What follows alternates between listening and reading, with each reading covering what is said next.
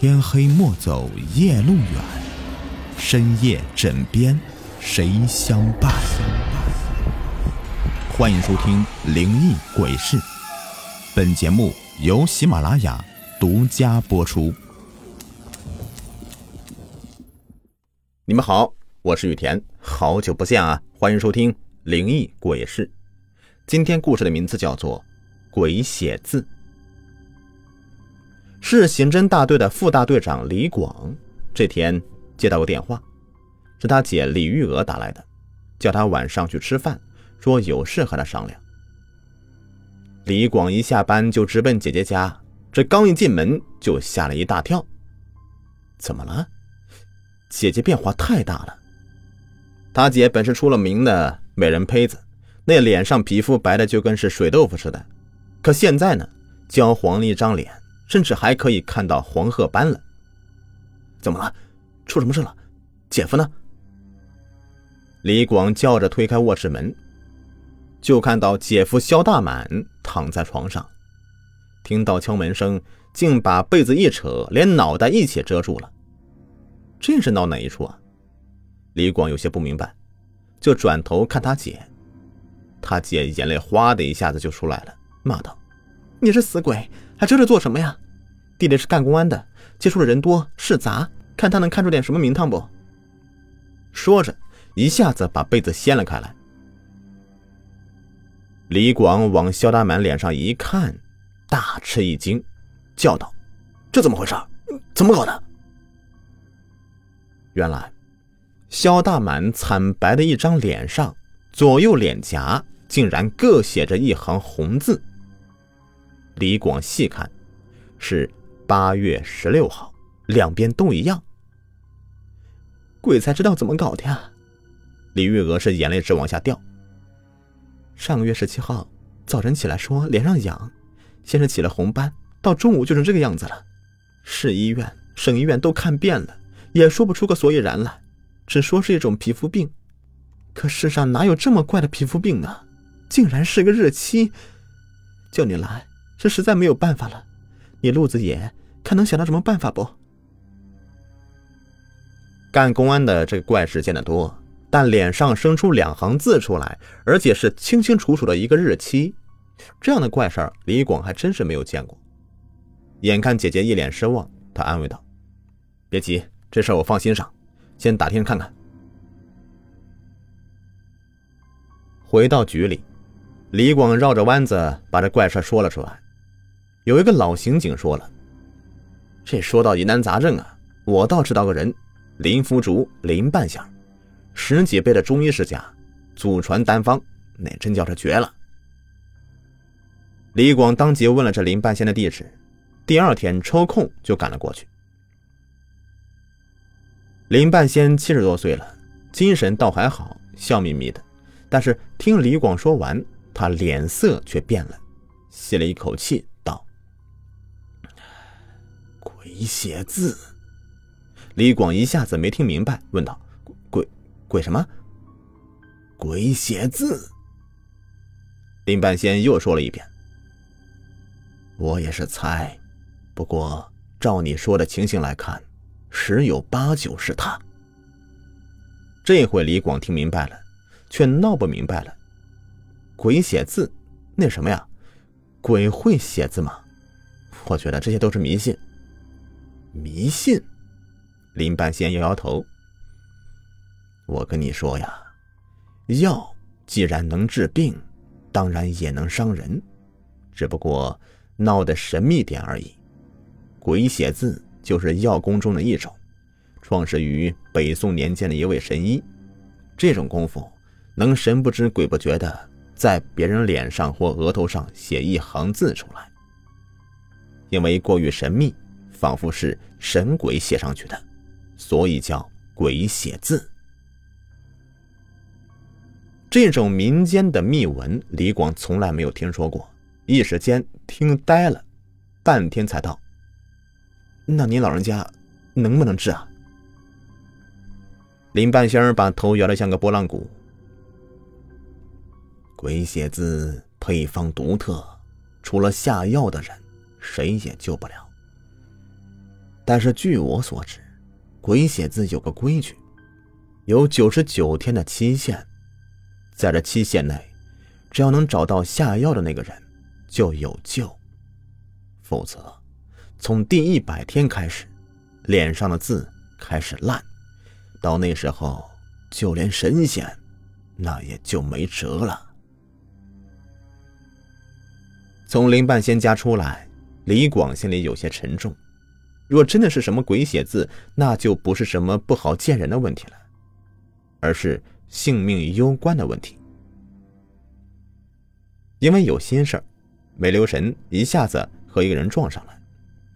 是一个老头，手上提着一把琴，还拿了把挂书，是个算命的。李广说两声对不起，要绕开。那算命的却一把拉住他，要说给他算一卦。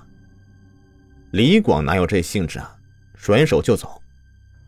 没走两步，就听到那算命的在背后念叨着：“八月十六啊，八月十六。”这几个字一入耳，李广心里一激灵，猛地转过身来问道：“你说什么？”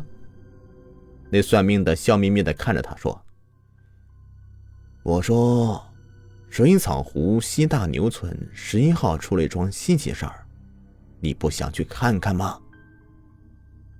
李广想问明白，那算命的却不肯说了。他叫两声没叫住，心中就琢磨开了。这人说八月十六，又说是大牛村十一号，难道是给姐夫下药的人在大牛村十一号？莫非这人是知情的，在绕着弯提醒我？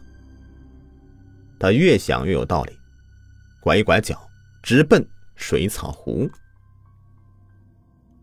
到大牛村，问起十一号，村里有人告诉他说，这家主叫钱贵，老婆钱嫂有个独生女小花，可在一个多月前呢，在水草湖里淹死了。打听明白了，李广直奔十一号。镇门掩着，刚要敲门，门却开了。出来一对中年夫妇，那男的扶着个女的，那女的手里面提着个篮子，篮子里面装着十几个纸叠的水鸭子，口里面念念自语：“小花，娘又给你叠了水鸭子，都给你放到湖里，好不好？”他眼睛发直，看着李广，似乎是什么都没看到，只顾着往前走。这一情形让李广有些不知所措。问旁人，别人告诉他说，这两个就是钱贵和钱嫂。小花淹死以后，这两人就成这个样子了。每天什么事都不做，就只叠水鸭子放到湖里，因为他们的女儿小花生前最喜欢的是在湖里放水鸭子。旁边人说着摇头。李广心中也觉得有些凄惨，又有些迷糊。来的路上，他寻思着在十一号住的。可能就是下药的人，这种江湖人物必定是十分彪悍难缠，但没想到碰到的却是一对心伤肠断的父母。他们和那个神秘的鬼写字能扯到什么关系呢？全然不可能嘛！李广跟随钱贵夫妇到湖边，湖边有一只小船，夫妇俩上了船，钱贵划船。钱嫂便把水鸭子一只一只的放到湖里，水鸭子随波纹荡起，一起一伏的，倒真像是一只只可爱的小鸭子。然而，看着钱贵夫妇那悲痛欲绝的脸，这些可爱的小鸭子却只能倍增人们心中的悲凉。李广不忍再看下去，刚转身，却猛地和一个十七八岁的女孩子撞在一起。李广连说声对不起，绕开了。到姐夫家里，肖大满依旧是躺在床上，姐姐眼巴巴的看着他，问道：“怎么样了？”却突然眼光一转，看着他头上：“谁和你开这样的玩笑啊？”说着一伸手，从李广头上拿下一只纸叠的水鸭子来，和钱贵夫妇叠的那些是一模一样的。李广吃了一惊，凝神一想，就想起那个和他撞到一起的女孩子。想不到那个小丫头竟是个高人。更想不到的是，肖大满一见到这些水鸭子，就像是见了鬼一样，惊呼一声，掉下了床，踉跄着往后退，接着一个翻身上了床，将被子一扯，连头带脚的，整个人都捂得个严严实实的。李广连问怎么回事肖大满双手扯着被子，既不回答，也不肯露出脑袋来。李玉娥火了：“你撞鬼了还神经病啊？”李广却不这么想，他由纸鸭子联想到那个钱贵夫妇，再想到指点他去大牛村的算命人，还有在他头上放纸鸭子的女孩这看来那一老一少是一条线上的。莫非他们是想告诉自己什么？难道姐姐和小花的死有关联？姐夫只是一个普通的公务员，平时谨慎怕事，而那小花死时还不到十三岁。若是个大姑娘。和姐夫搞什么婚外情出了事儿，倒也有可能。可现在怎么扯到一起呢？李广带着满肚子疑惑，再奔向水草湖。到钱贵家里，钱贵夫妇还没有回来，李广就和钱贵家的邻居聊起小花的死因。邻居告诉他，八月十六号那天，小花划小船去湖里喂鱼，哪知道突然冲过来一只汽艇，一下子撞翻他的小船。闯祸的汽艇停也没有停就跑了，不会水的小花活活被淹死了。水草湖前两年开了一家水上游乐园，汽艇是游乐园公司的，错不了。钱贵夫妇找上游乐公司，游乐公司却不认账，因为那闯祸的人自己并没有承认，无证无据，谁肯认账呢？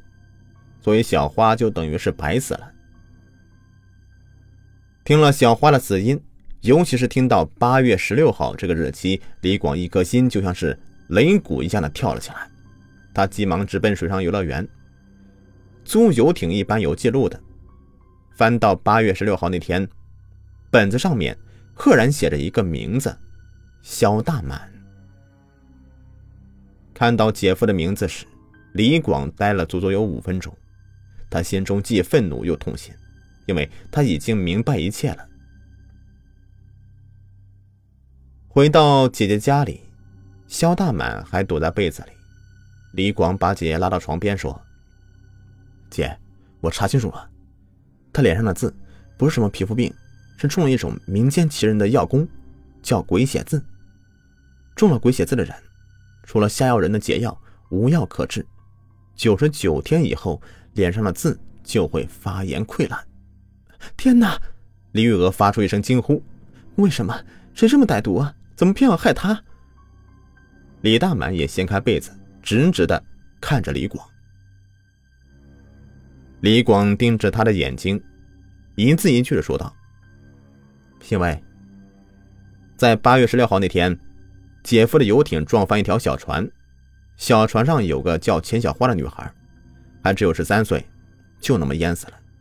游艇跑得快，没有人认得姐夫，他自己也不承认。”以为这是死无对证的事，但那个身怀鬼血字的奇人却看清姐夫的脸，在他脸上写下了鬼血字。八月十六号说的，就是那天。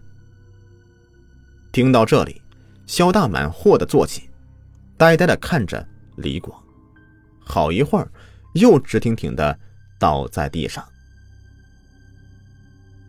李广站了起来，转身走到门口，沉声道。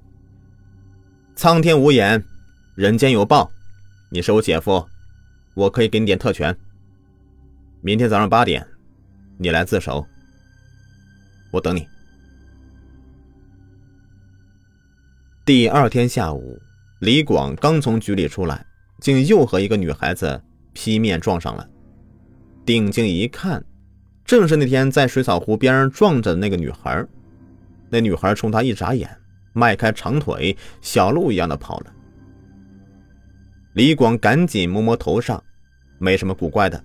再摸，竟从衣服袋里摸出一个小纸袋来，这里面有一粒红色药丸和一张小纸条，上面写着：“这是解药，服下后自记自消。”纸条背面还有一行字：“若问心有愧，就自己留下它，说不定还用得着。”李广把药丸给大满服下，果然第二天字就消了。看着他奇迹般光滑起来的脸，再想想那张纸条背面的话，李广不免有一种心惊肉跳的感觉。